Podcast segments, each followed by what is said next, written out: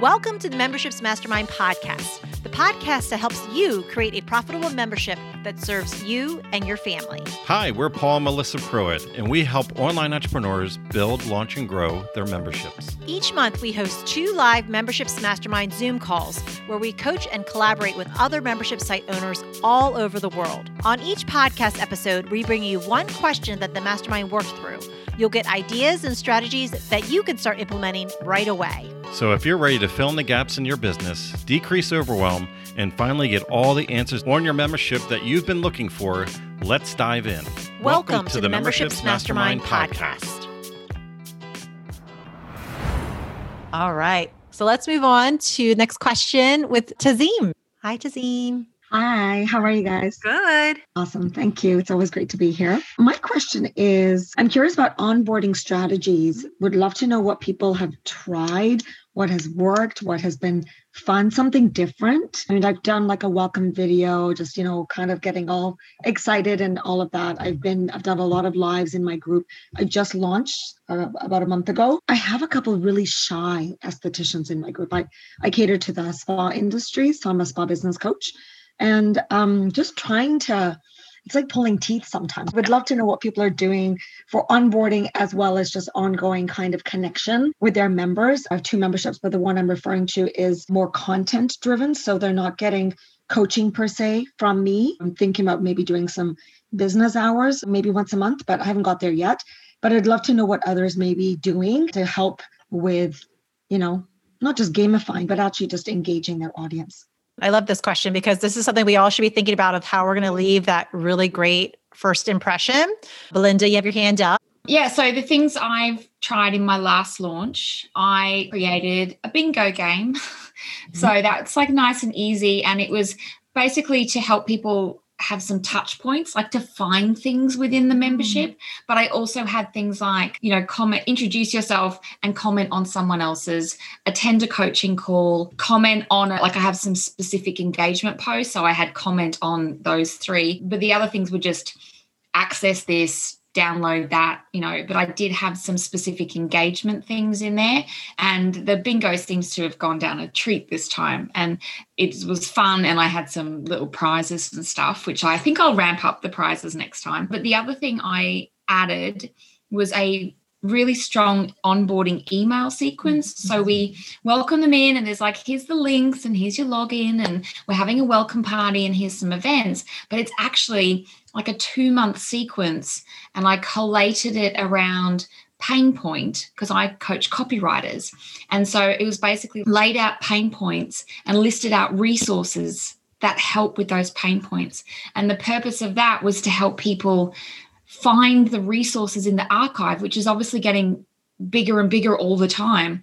And mm. what I've noticed is that people are accessing the content and I'm not getting as many questions of like, oh, how do you do this? With all the members piling in, going, oh, there's a webinar on that, and there was a resource on that. Because right. even if they're not accessing it straight away, there's their brains going, oh, there's something about pricing, there's something about mindset, there's something about process. Mm-hmm. And I'm helping people explore the nooks and crannies of the content in that way. But the bingo game was the one that's got people chatting and got people posting because yeah, it's just that muscle memory of typing stuff in and getting a response. Yeah, I've got that on the back burner, but that's a good reminder of it. That's great. Thank you. Some good ideas there. Anybody else have any suggestions?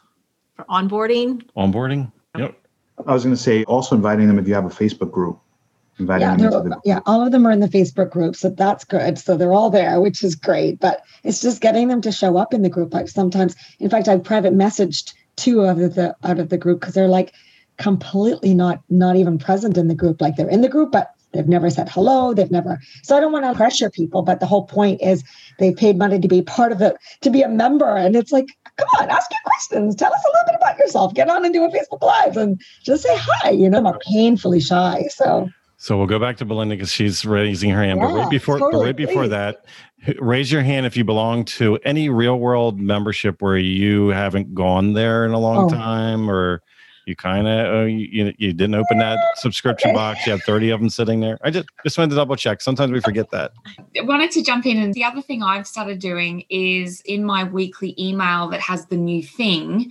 I also have a reminder of what's coming up, but I then have these are things that have been going on in the Facebook group, and I link to conversations Mm. And because a lot of people, so I know that some people find Facebook a bit overwhelming.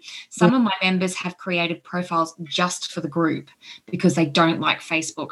So I'm trying to give them teasers mm. about what's been happening and kind of create that. What can you add? Or at least have a read of what gold mine of advice is there. Mm-hmm.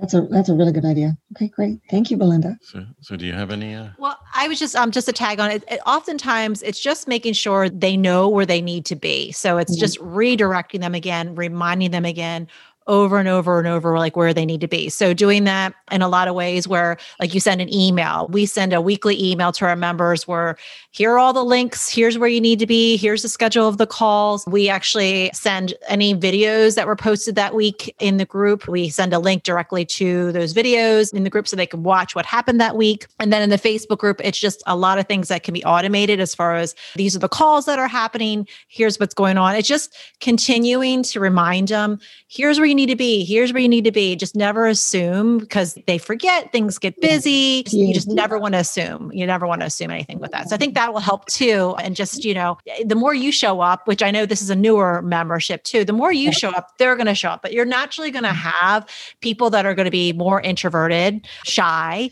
but it doesn't mean that they're not getting value out of the group. So I, I just want to make sure to just keep that in mind because, you know, there's a lot of groups that I'm part of that, you know, I, I do lurk and, and watch and listen. I still get tons of value too. I know we want ultimately we, we want them to participate. Yeah. And mm-hmm. I love I love the bingo idea. I think that's awesome. Things like that to make it fun, but to also just keep in mind that just because they're not saying anything in that particular moment doesn't mean that they're not getting value, but just keep reminding them, hey, this is what we're doing, this is what we're doing. And then they'll eventually show up. Yeah. And I'm finding that it's almost better for me in terms of engagement is responding to their questions. And I respond to two or three questions all at once in a Facebook Live mm-hmm. because I feel like sometimes people just don't have time to be reading. Yes.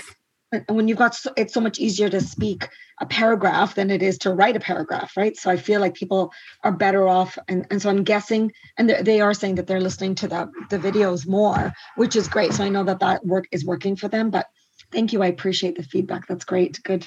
Can, can I give one more? Is that okay? Yes. Oh, you've got um, more. I love it. It's not over yet. sorry when we do private coaching i when we go through this part with our clients i have them look at segmenting out like what is the perfect onboarding experience then what is the perfect member experience then what is the perfect retention experience then what is the perfect offboarding experience because how many of us left somewhere and we felt really dirty and we never wanted to go back and we would have if it was done professionally you know what i mean and so then when we look at the the onboarding experience, you actually have the opportunity and I normally do three columns. One is what is the members side of the onboarding experience? What are they receiving? How are they receiving it? What is your involvement in the member experience? So, like, what's the deliverable? Is it a PDF? Is it a, a BombBomb or a Bonjoro? Is it a voice message? Are you calling them, text messaging them? Are you sending them a box? Like, are you doing the bingo thing? Like, what are you, what's the collateral piece that on your side you have to prepare? Like, would it make sense to have 30 boxes sitting on the side? So you just have to like grab one and put a label on it and it goes out type thing. And then the last piece is resource, like whose resource, time, energy, effort so, like, do you have a VA that can do some of these things? Does it really have to be you? Do you have a team member? Is this automated? Could this be a process where you're not thinking about it? Can it automatically happen? You know, so that way you're not overwhelmed. And truly think about it. Take, give yourself some time. What would be the perfect member onboarding experience? And then like list out like perfect world. What would that be? You might not be ready for all the things right now, but at least you have a vision, right? Maybe out of 10 things, you can implement three or four of them today. Well, put in your calendar to revisit this list six months from now or three months from now. Maybe you're ready at that point to add one or two of those ideas. There's things that Melissa and I want to do with an inner circle that have been ideas for a while. And we finally took the time. We're getting things that like the designer professionally design elements. There's other ele- things happening that we are finally are going to be able to implement it. In well i can't because there's some that might pop on here so i can't say anything more than that or ruins stuff surprises, surprises. you know? So but but think about it like for all of us onboarding is very key because that is the most vulnerable moment that your purchaser is at at that moment. You did all the things right. They just pulled out their credit card, they gave their information to a stranger. And then on the other side, your onboarding starts with that thank you page. Like that experience on that thank you page and the first contact that they get. Because if there's nothing on that thank you page and all they get in their email is a, a receipt, and they're like, "Oh my goodness, what did I just buy? Like, where where do I go? What's going on?" Like, think about like how vulnerable Mm. that all of us are in that moment right after we purchase something and that you need to knock the socks off like right in that moment you know going forward. But you can be very intentional to map it out. That's great advice. Thank you. I, I love that overall you know looking at it from the aerial perspective because i think you're right every aspect of that is like a piece of it's like a recipe, right? If you have one one missing ingredient, it totally changes everything. Yes. You can substitute, but it's never quite the same, right? So yeah, that's a really, really great perspective. Thank you. I was not expecting to get those answers. So thanks to everybody. Awesome. Great question. If you enjoyed this podcast, then join us on our free live Zoom calls twice a month. You'll get to ask your membership questions and hang out with awesome membership owner peeps. Just sign up to be notified at membershipsmastermind.com.